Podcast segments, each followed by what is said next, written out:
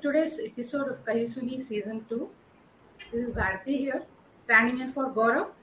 And I'm very honored to be here today hosting this session with Rajesh Ramachandraji, who has written one of my favorite stories in Flight of Deities anthology, which is what we're going to be discussing today.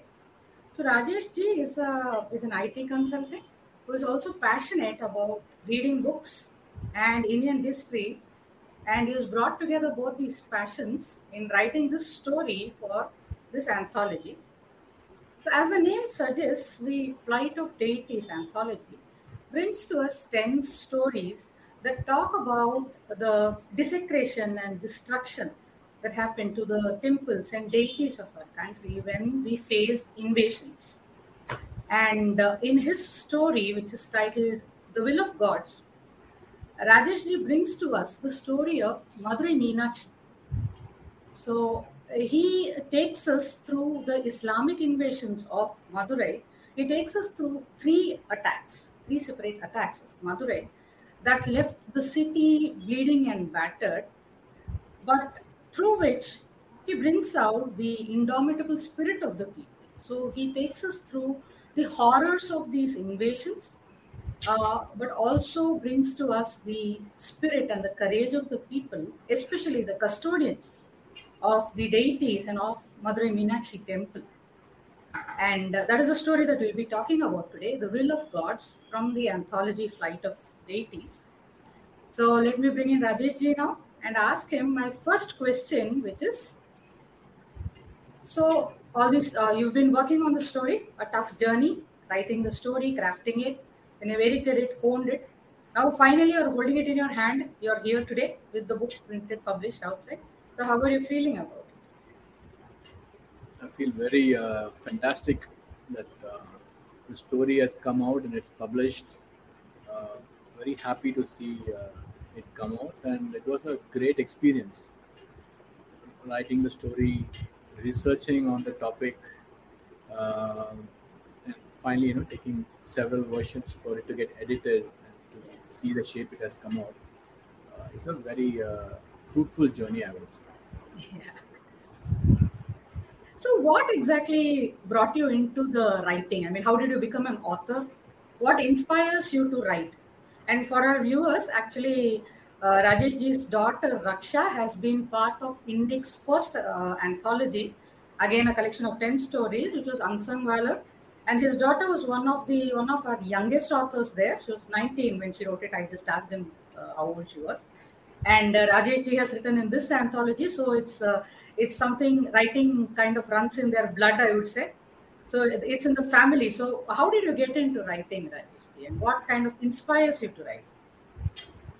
So writing has always been a, a passion which I have not uh, pursued. When I say not pursued, I've done some writing for school level essays and plays. Beyond that, I did on My work and career did not uh, give me much time for me to spend.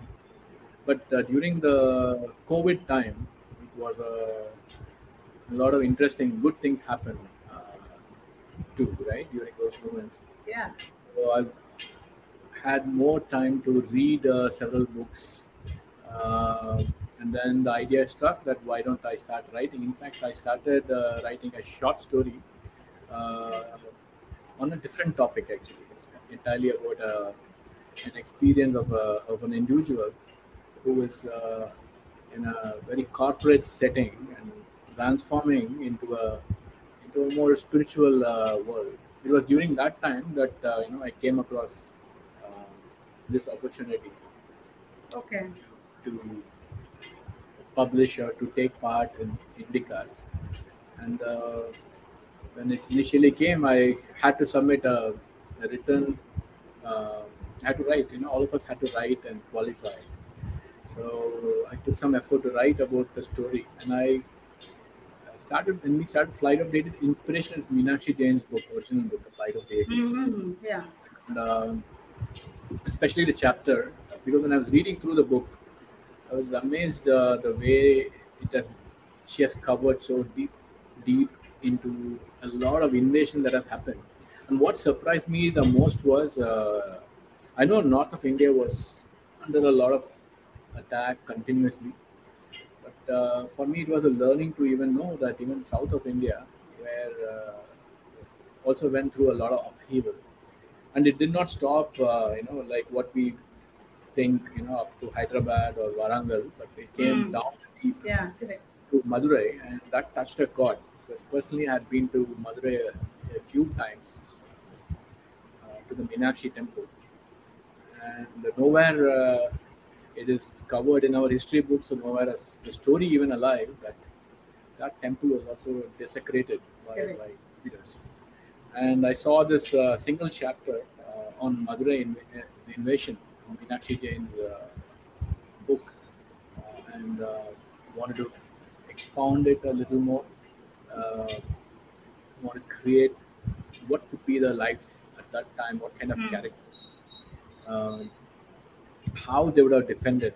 As we all know, there's a lot, there's a lot of writing around that in terms of uh, Kampanna, uh, the prince of uh, uh, the Vijayanagar Empire, and his, and his wife Ganga Devi, has written a lot of, left a lot of valuable material about the, the invasion and capture of Madurai.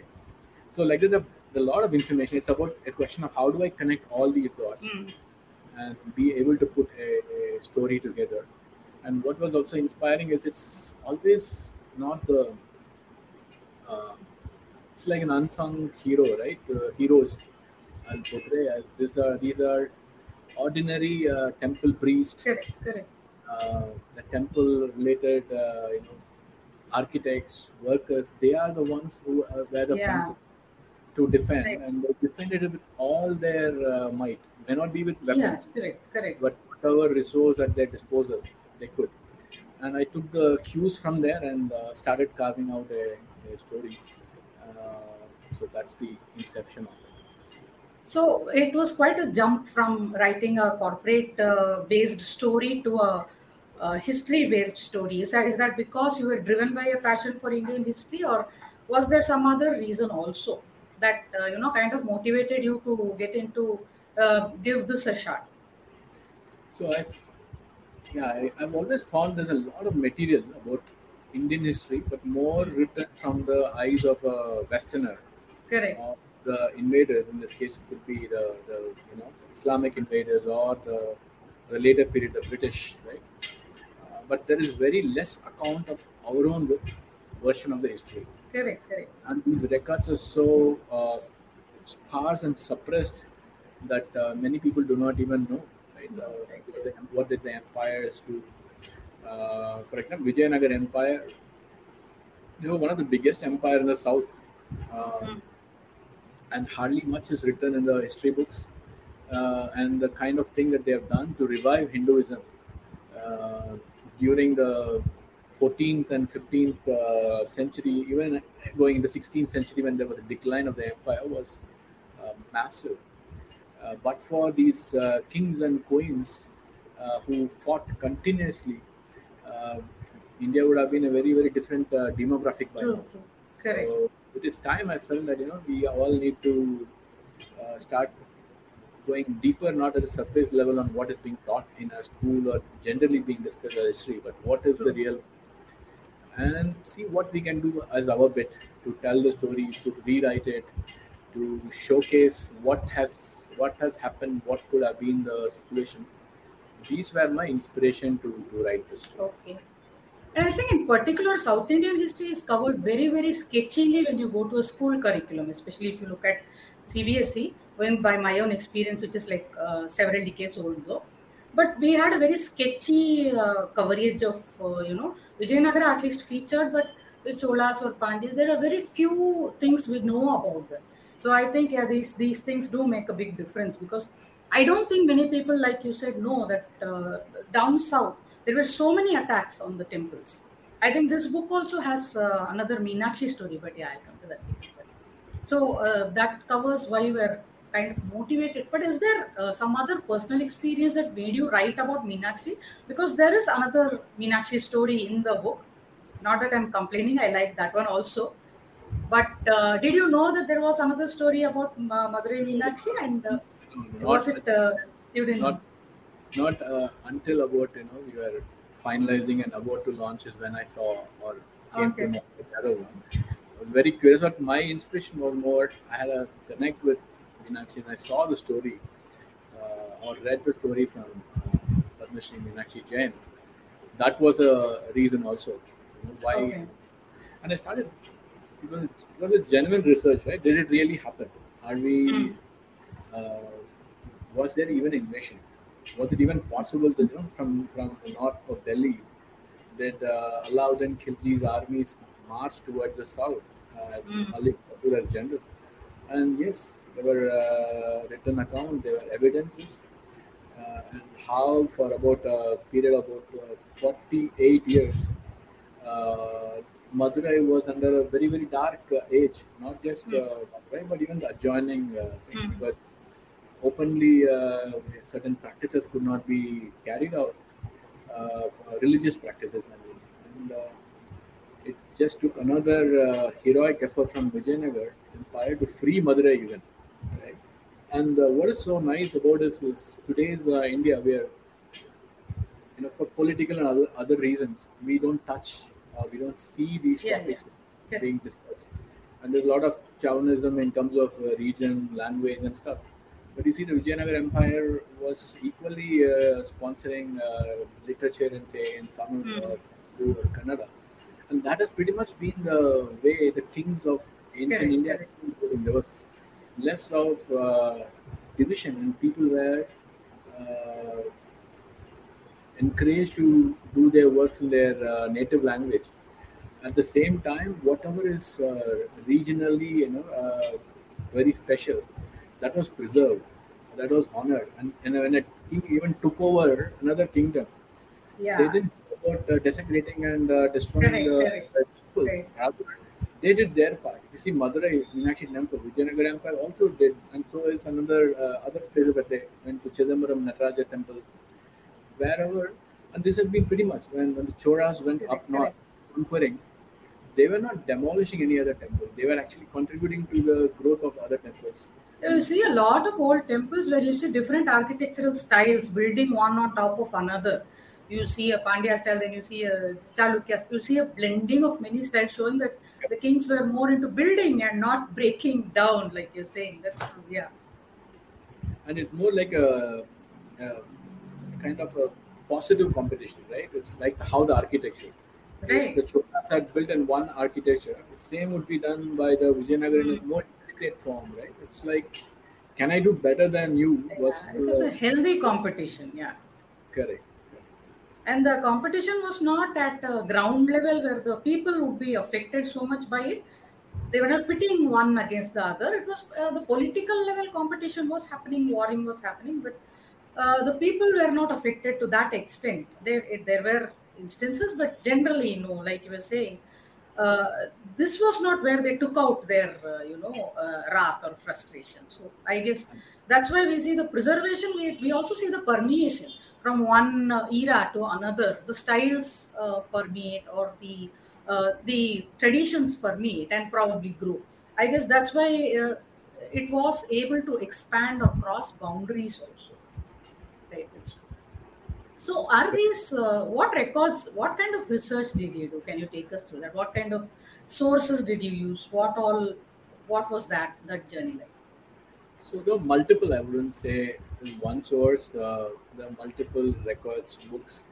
Also tried to access some of the accounts of uh, uh, you know the how the Vijayanagar Empire had rec- rec- through, Gang- through Ganga Devi, the wife of uh, Kampana, and also some of the attributes of what Madurai also was, how Madurai was ancient uh, thing, how Vaigai was flowing, how the kingdom was was set up, what kind of culture was there, Okay. uh, and what setting was. So this story happened in the 14th century when it was relatively very peaceful.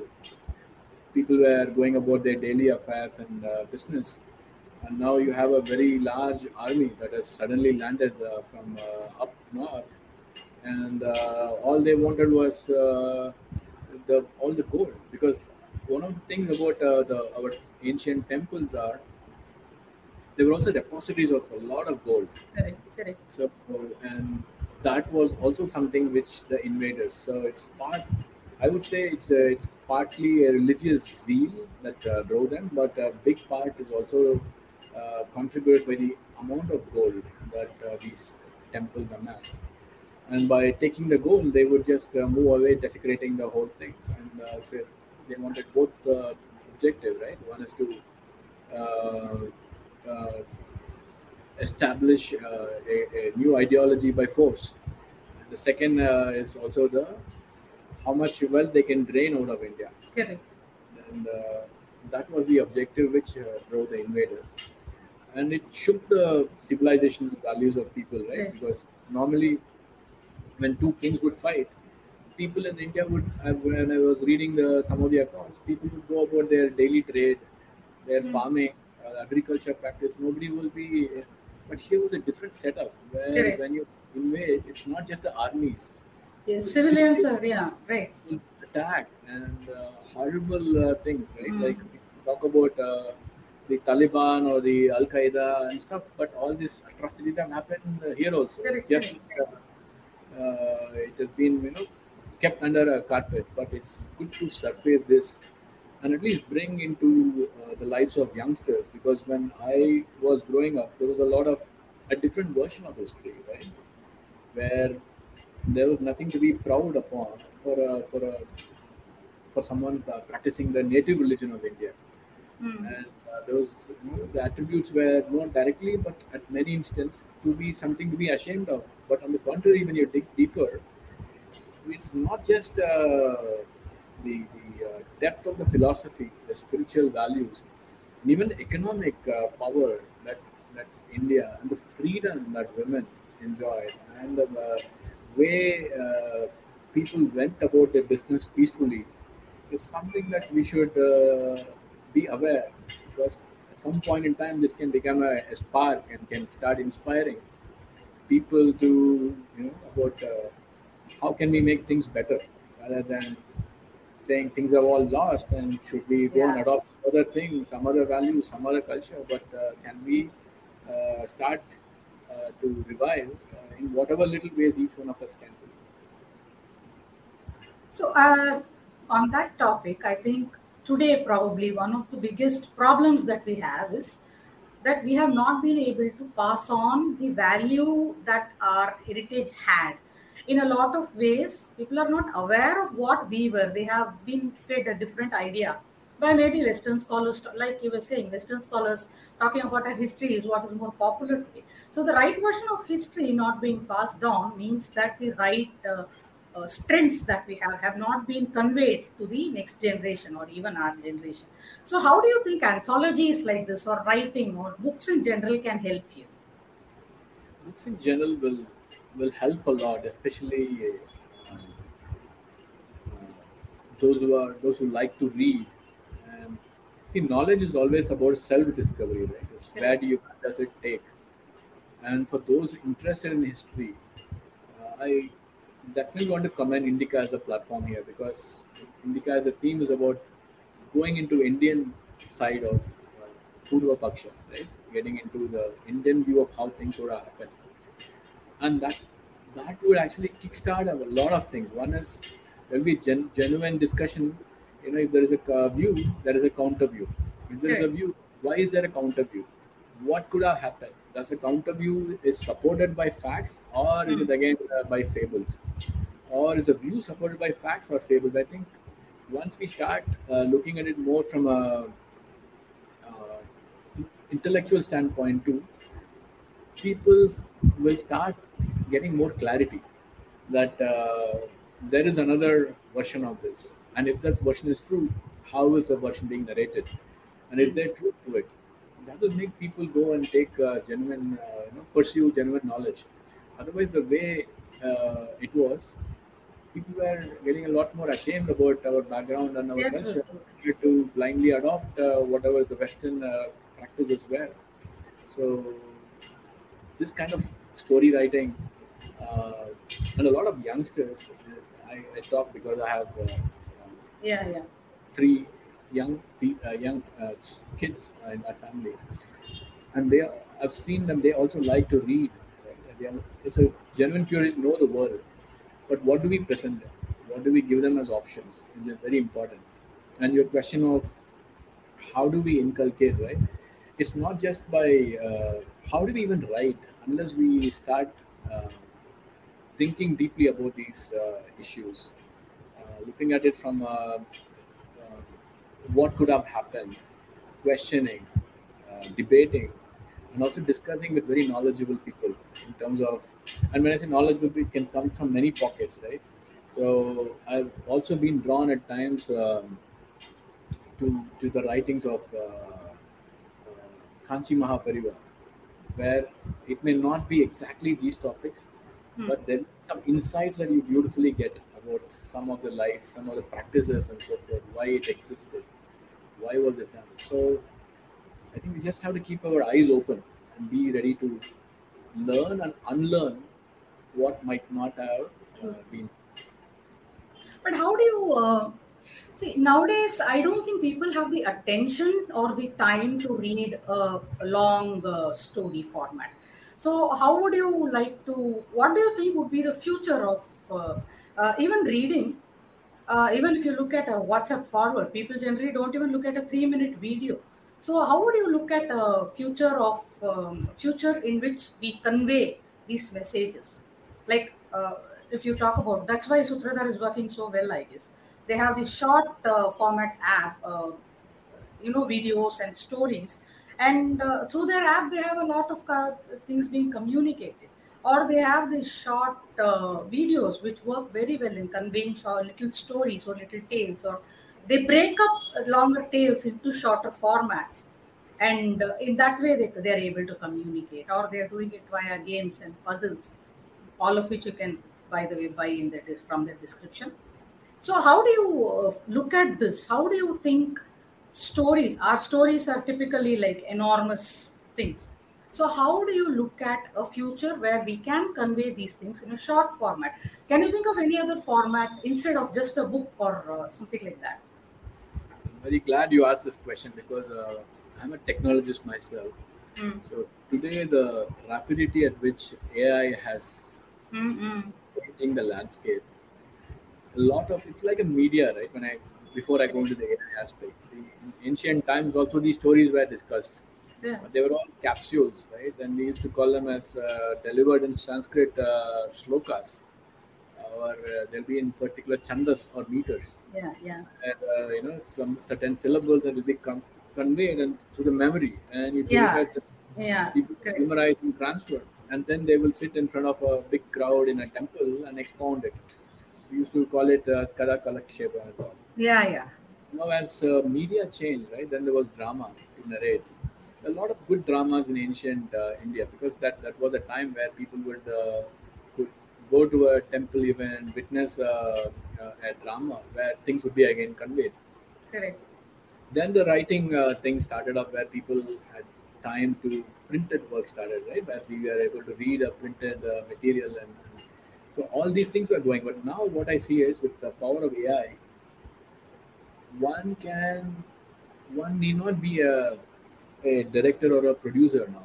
An individual, if they put enough effort, they can create fantastic uh, videos right mm-hmm. from your written material so having said that it's not that uh, perfect right you still have to uh, do a lot of tinkering stand but where i see it going is there may be a time uh, not too long where we would be able to describe all our characters play it put, put in a theme and be able to visually explain the entire story, bring to life all the characters, bring to life all the settings, and then uh, you know, that can be a creation, and that can be something that can be published uh, for for uh, consumption. And, uh, uh, that's a very very viable thing, and that can be again aided, right? That's a story, and where does it stand on? It can stand on a written material, written book, or it could also bank on other references.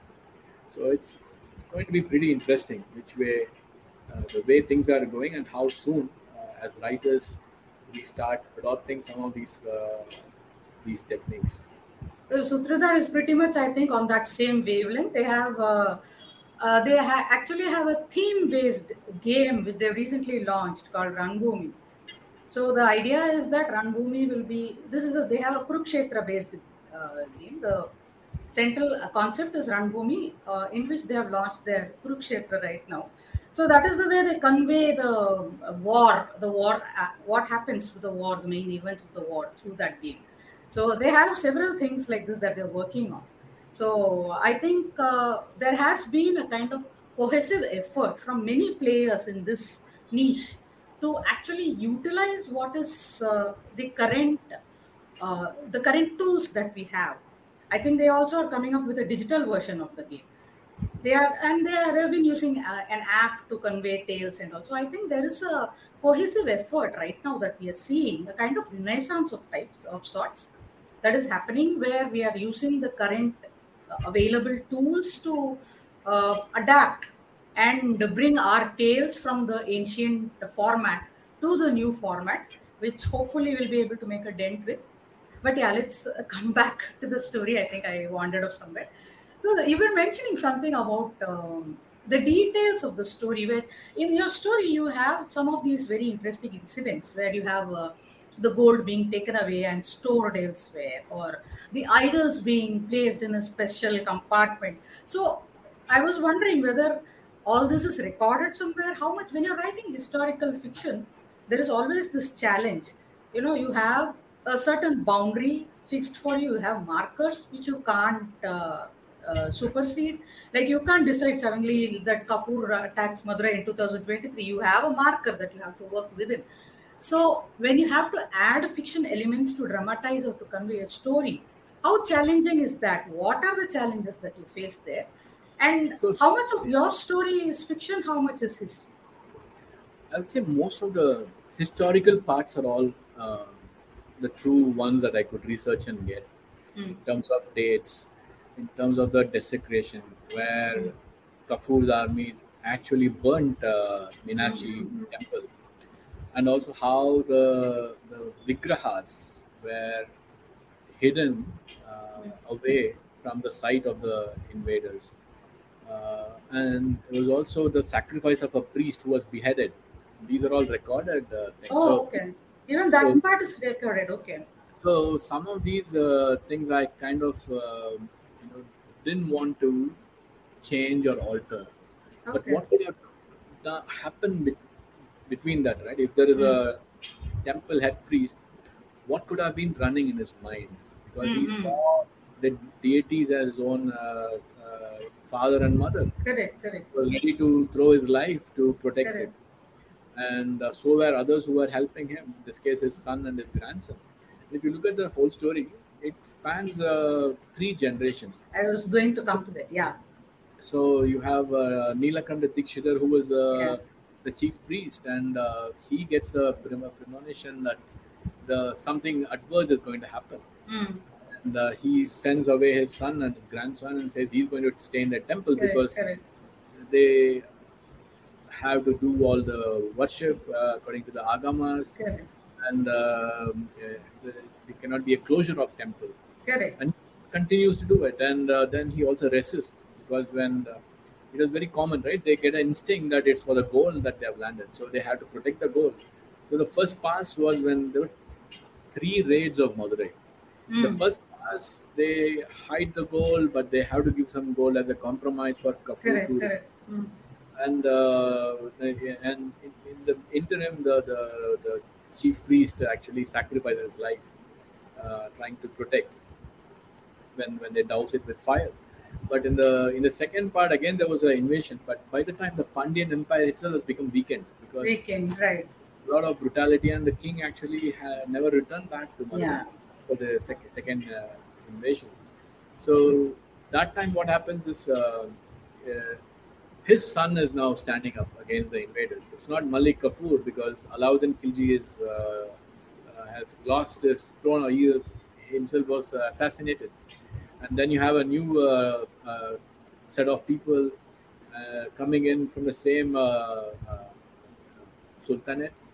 And they invade, and this time the the chief priest's son, Subramanian, who is now the chief he stands resisting, right? And then there is again uh, a sacrifice. And third generation is Natarajan, who is a young uh, teenager who has grown up to a priest, chief priest, and he starts to, but he's now guided by the by the Stapati or the temple architect. Ganapati, yeah. And uh, these architects are very renowned because they know nook and corner of every uh, the thing. Any kind of work they have to carry according to the agamas. Uh, Hmm. and then under his guidance they start uh, finding a way and it's literally done like that they had to put a separate wall for covering sundareshwar the, on Yeah. the temple pyramid. and they had to take the golden vigrahas with them and these are accounts which i brought in as Ah. it was brought in elements of you know there was uh, the architect's daughter uh, sundari Right, and they had to flee with this and uh, for about after 48 years they come back and it's Mm. recorded Ganga Devi's work also is recorded that when they come back they see the the, the lamp that has been lit in the Oh, temple. okay. Uh, Yeah, yeah, that's a beautiful scene. Yeah.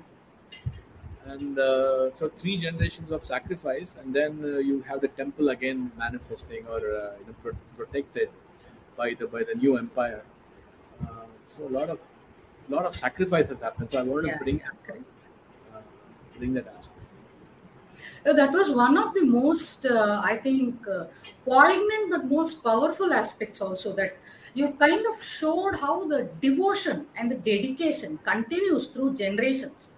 Like you said, the temple priest, there are three generations that you're covering. But even with the Stapati, it is Sundari also who finally uh, participates. She plays an active role. So you're covering a couple of generations there as well. So the idea is that the spirit never dies they may have Right. temporarily have had to move away but the spirit never dies their devotion never dies. So was there a specific reason why you chose to go through three invasions and three generations instead of talking about one particular attack? Was there a reason why you chose to span such a long uh, you know period of time and go through so many uh, go through a kind of passage of legacy Correct, correct. So the idea was that the whole event spans. Uh, there was 48 years where the Sultanate was ruling Madurai, but prior to that, there's more than a decade of attacks. So if you look at the whole span of 50 to 60 years, Mm. it's not uh, feasible with just one generation protecting it. It was every, uh, and in real, uh, in real uh, life, while the kings and the queens fought against the invaders, a lot has been done by the temple priests. This is a fact. They were the first line of defense when it comes Yeah. to the temple, and they would not, uh, you know, go away, let it go, to watch it get desecrated. They were ready to throw their lives uh, to protect uh, the thing, and that defense was always there, right? And you see the dedication because uh, they they are trained and they grew up to serve the the deities correct that's what they see as their mission mission in Mm. life Mm. while they go about it they inculcate the values across the generation so each generation stands up and does its bit first one the second one and finally right and when they cannot defend they find a way to take away the, Mm. the Mm. task and take it away so whatever is possible whatever is humanly possible was done uh, but for uh, their sacrifices, we would not even have uh, those vigrahas safe or back, right? Um, and it's not just Madurai. Wherever the invade correct, correct. happened, I've uh, read about um, during Meenakshi Jain's uh, work. I read about another story which I was interested too, where the Srinath ji, the migration of Srinath uh, from Mm. from Mm. Mathura all the way to uh, uh, in in Rajasthan, Mm-mm. tried to move the whole thing. So it has happened all over India. Yeah, Srirangam has a wonderful story happening as well, several times, several attacks, and quite some horrifying uh, incidents happening. But the point is, yeah, when they could no longer fight, they ensured that the deities were taken away from the place of danger at the cost of their own lives, at the cost of giving up their own families. They did that. So uh, that comes out very beautifully in your story, and I must tell you this one of my favorite scenes from your story is the first face off that Neelakandan has with uh, Malik Kafur's men and then later Malik Kafur himself, right before they burn down the. Uh, that's a very powerful scene. It's a very beautiful scene, and readers should definitely read that story and uh, the other stories in the book. It's very evocative. It kind of urges you to, you know, stand up and do something at once. Uh, it's a it's a beautiful story. So speaking of readers, what do you think when you wrote the story? What did you want your reader to take away from it, or when a reader comes to your story, what should he expect and come? How should he approach the story? So the what should take away is I'll come to that before how to approach. Hmm. Whatever temples we see, whatever uh, ancient uh, you know uh, structures, monuments, temples that we see spanning thousands of years, the takeaway is none of this has been preserved but for heroic sacrifices by the kings, queens, the priests, the common man, the, the whoever was associated with temple, right, and culture. Uh, so we take it for granted. We take True. our freedom for granted. We take Yeah. our uh, uh, independence for granted. The colors can change at any time, and we need to be vigilant. And nothing has come so easy. We need to be uh, very, I would say, while humble at the same time, have with pride that you know we have the, the ancients have done such a fantastic job Correct. for us to even see this. So my key uh, takeaway would be anyone if a little bit of their uh, thing gets kindled, that there was a lot of uh, architecture, temples, uh, which was built because our kings were not into the mode of going and building a resort. If you take a typical, you know, uh, Western way, uh, anywhere you see a, a beautiful spot, it becomes a resort. But uh, Mm. where uh, ancient uh, India saw is anything beautiful, they dedic- dedicated to the gods. It was seen as more a spiritual thing. So this is a key takeaway I would like. Is nothing comes free. There's a lot of uh, struggle that has gone. Uh, so let's not. Uh, let's always be on guard and make sure that these values go to our next and next generation, so that they're always proud and they secure this for eternity. Um, and and uh, your first part of the question, how do I want? Uh, second part of the question, where how do I want to see the reader approaching it? they can approach it because I have tried to get the historical accounts in terms of the date, the timings, and stuff. So it is all the events in the story are all exactly how it has happened Hmm. uh, in terms of timeline. So there is a creative freedom in terms of what would have happened, the kind of people. That's where I've taken a creative liberty to portray how the defense had worked for uh, securing the, the temple. So I would like my readers to approach with an, uh, with an open mind uh, because uh, the, for them, one, uh, they were take, they were, there is knowledge there, right? The dates are all played uh, uh, as per the accounts. And it does not happen without the efforts, right? When we read a purely history, there is no life in it, right? It's just Correct. date. It, it either is it is uh, it makes you feel sad or it makes you feel like, but there is no account of who did what. But here is a story of showing a struggle, and people can relate to it, right? Things could have happened this way. Things might have happened. Oh, it could have been this way. I'm okay because there could be another creative liberty somebody might like to take in the same story and depict it uh, differently too. But the fact is, yes, uh, everybody will somewhere come to the overall uh, abstract conclusion that there has been a fight, there has been a struggle Yeah, yeah. uh, and see where it is today. So Great. that's my submission. That approach it with a very open mind, because uh, there is a lot of uh, accuracy in terms of timeline and dates. There is creative liberty taken in the story, uh, and the takeaway will be that uh, how do we learn from this and uh, start uh, our small bits to, to Exactly. preserve. I think for me, as a reader, I would say uh, one of the takeaways would be that, that anybody, no matter how small you are in uh, in the, you don't need to be a king to do something. You can be uh, somebody who has uh, who is a very small cog in the society. You can still do something for your uh, to stand up for your own beliefs. You can do something on your own. I think that is one of the takeaways. And the second point that you made just now was very interesting.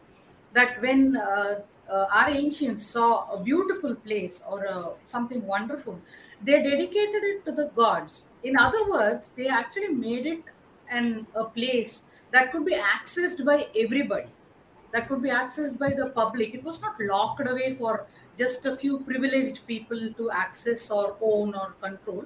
It was opened up to everybody. It was created uh, and it was uh, nurtured into a place that so that everybody could come and partake of it or enjoy it. I think that's a very powerful message that uh, we need to think about when we look at uh, our own past. So, uh, beyond books, do you think what else do you think is the need of the hour? Considering we are on this topic right now, apart from books, non-book initiatives, what do you think authors can do?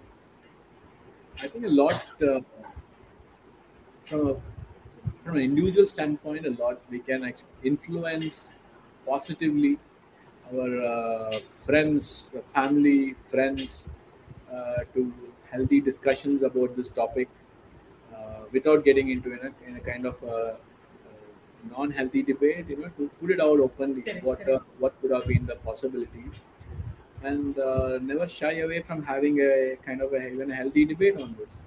Uh, when I say that uh, if you have to counter something, you need to actually uh, tell it out in a very calm way too. So that's uh, Correct. what I would say. The authors are very very knowledgeable because one, there's a lot of research while writing this. And my next short story, which will also be published, I had to go and do, and I, I, I can see that if I have done this, other authors would have done a lot lot more, right? Those who write a lot.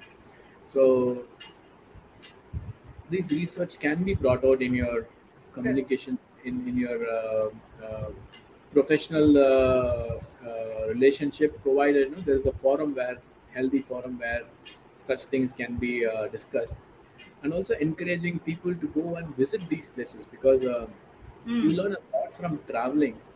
Uh, and these temples are a living proof of what our uh, culture was they have small small carvings they have depictions of how life was correct. not just uh, all the temples. I was amazed to see uh, Lord Brihadeeswara temple in Tanjore. Mm, That depicted, uh, you know, the a farmer to how uh, even a baby gave a, a birth of a baby and so forth. So a lot can learn from. They were. It's like it's like how you have these uh, channels. Now you have uh, uh, those days they had this temple as a media where they depict stories and so forth, and it's fascinating. So can we travel? Can we go visit, or can we at least see what is locally and encourage our people and preserve and also respect those who are in this profession? It's very very important, right? Yeah. A lot of uh, gravitas towards uh, towards uh, let's say economic uh, reasons. Uh, those who are still in these kinds of work, those who are still hereditary and working in temples, can we show them more uh, respect? Can we give them more their due, so that uh, you know they don't have to suffer for what they are doing?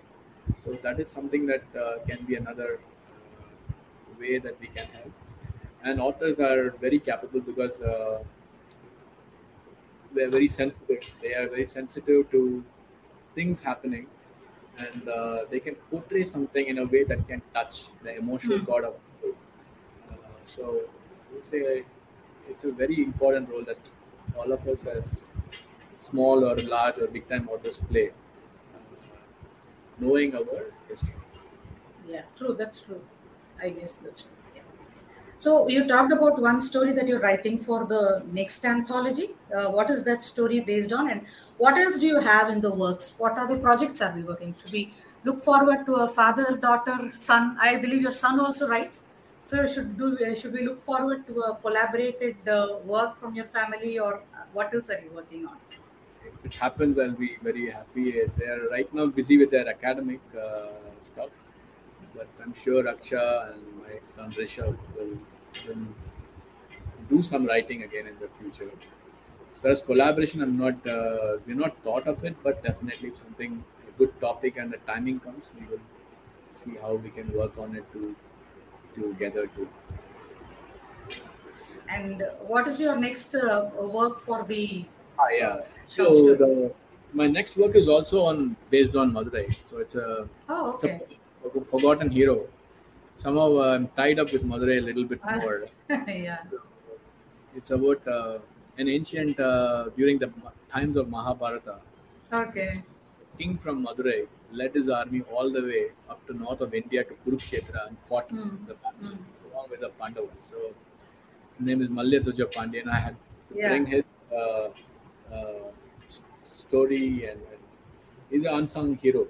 Yeah.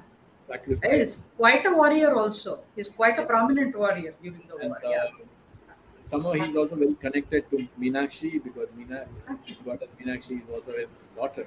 So it's a it's, it's, it's, you know it kind of connects me with my the first story too. Yeah, yeah. Looking forward to so we are in the midst of you know editing and finalizing. It should should have a date. Uh, not Sometime later this than year. yeah, definitely it should get released. So yeah, our viewers should look forward to another story from Rajesh ji in an upcoming anthology from Indic also. I think we've kind of run over our 45 minute time. So yeah, uh, before we wind up, so uh, our viewers can get this anthology which is called The Flight of Deities, in which uh, has a story called The Will of Gods. There are 10 stories talking about uh, our temples and deities which were destroyed by invaders and uh, the you can get this book on Padhega India, Amazon, Flipkart. You can have the you can see the link down in the description also, and uh, go buy it, read it. I read it. I really, I really loved your Meenakshi story and the other Meenakshi story as well. And uh, there's a story. There's a question we have here. Maybe we can quickly take that. Apart from Meenakshi ji's book, what are the sources were you using for your story?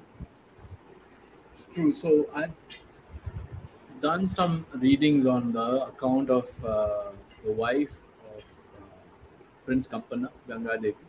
Ganga-devi? Uh, and there was also multiple other minor sources in terms of the timeline, the attack and invasion.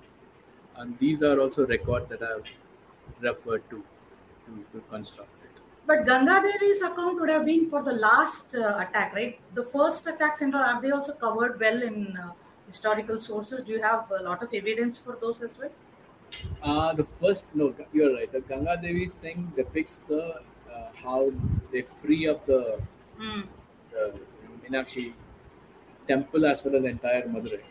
So there was multiple accounts I had to look. Uh, some are uh, in terms of sources, they are available on uh, on web. There are some historical accounts that are available. So I had to piece it all together, uh, get a timeline. The timelines also I had to check multiple sources to see which Yeah, one is accurate. There are some there could be some difference in a year or two between the two. There were accounts about uh, the king, uh, the Veerapandya king, also during that time, and where had he gone, and so forth. So had to stitch it all together is the timelines. So, what would you tell our readers about your anthology as a whole if you had to tell us why uh, a reader should go and read the anthology or what is the is one single most uh, significant thing about it or valuable thing about the anthology? What would you say? I think my key takeaway, because not just my story, reading other stories in the anthology, key takeaway is uh, you get history Hmm. um, accounted, but delivered in a kind of very uh, Relatable way. yeah, consumable form Yeah, where right. you will appreciate the, the characters. So it makes it very interesting reading, right? You will get to know both both the account uh, from a timeline and historical Correct, standpoint, correct. and at the same time uh, the kind of events uh, that would have likely happened, and that's where the authors take their freedom. So you make a reading, and uh, one should lead to the other because uh, once we have it, uh, it will inspire us to read more or get into more of such things. So if that bit is something that uh, if anthologies can push, they would have achieved uh, the goal. So I will hope to look forward to more of your stories and more anthologies and your standalone stories as well. And for our readers, I think, uh, like I said, the link to uh, Flight of Deities is there in the description. And you can subscribe to Sutradhar as well. That's in the description as well. And uh, subscribe to their channel to talk to more, to listen to podcasts with more authors from the Flight of Deities and know what the other stories say. I think we'll end it here. Rajeshji, thank you so much for being with us today. This was really good, and especially because I love reading that story about Meenakshi. Now I want to go read more about the history of uh, Madurai also, thanks to your story. So I hope that happens with more readers. They want to read more about history after reading your stories. So thank you so much for being here, Rajesh. Thank you. Thank you. Namaste, Balaji. Namaste.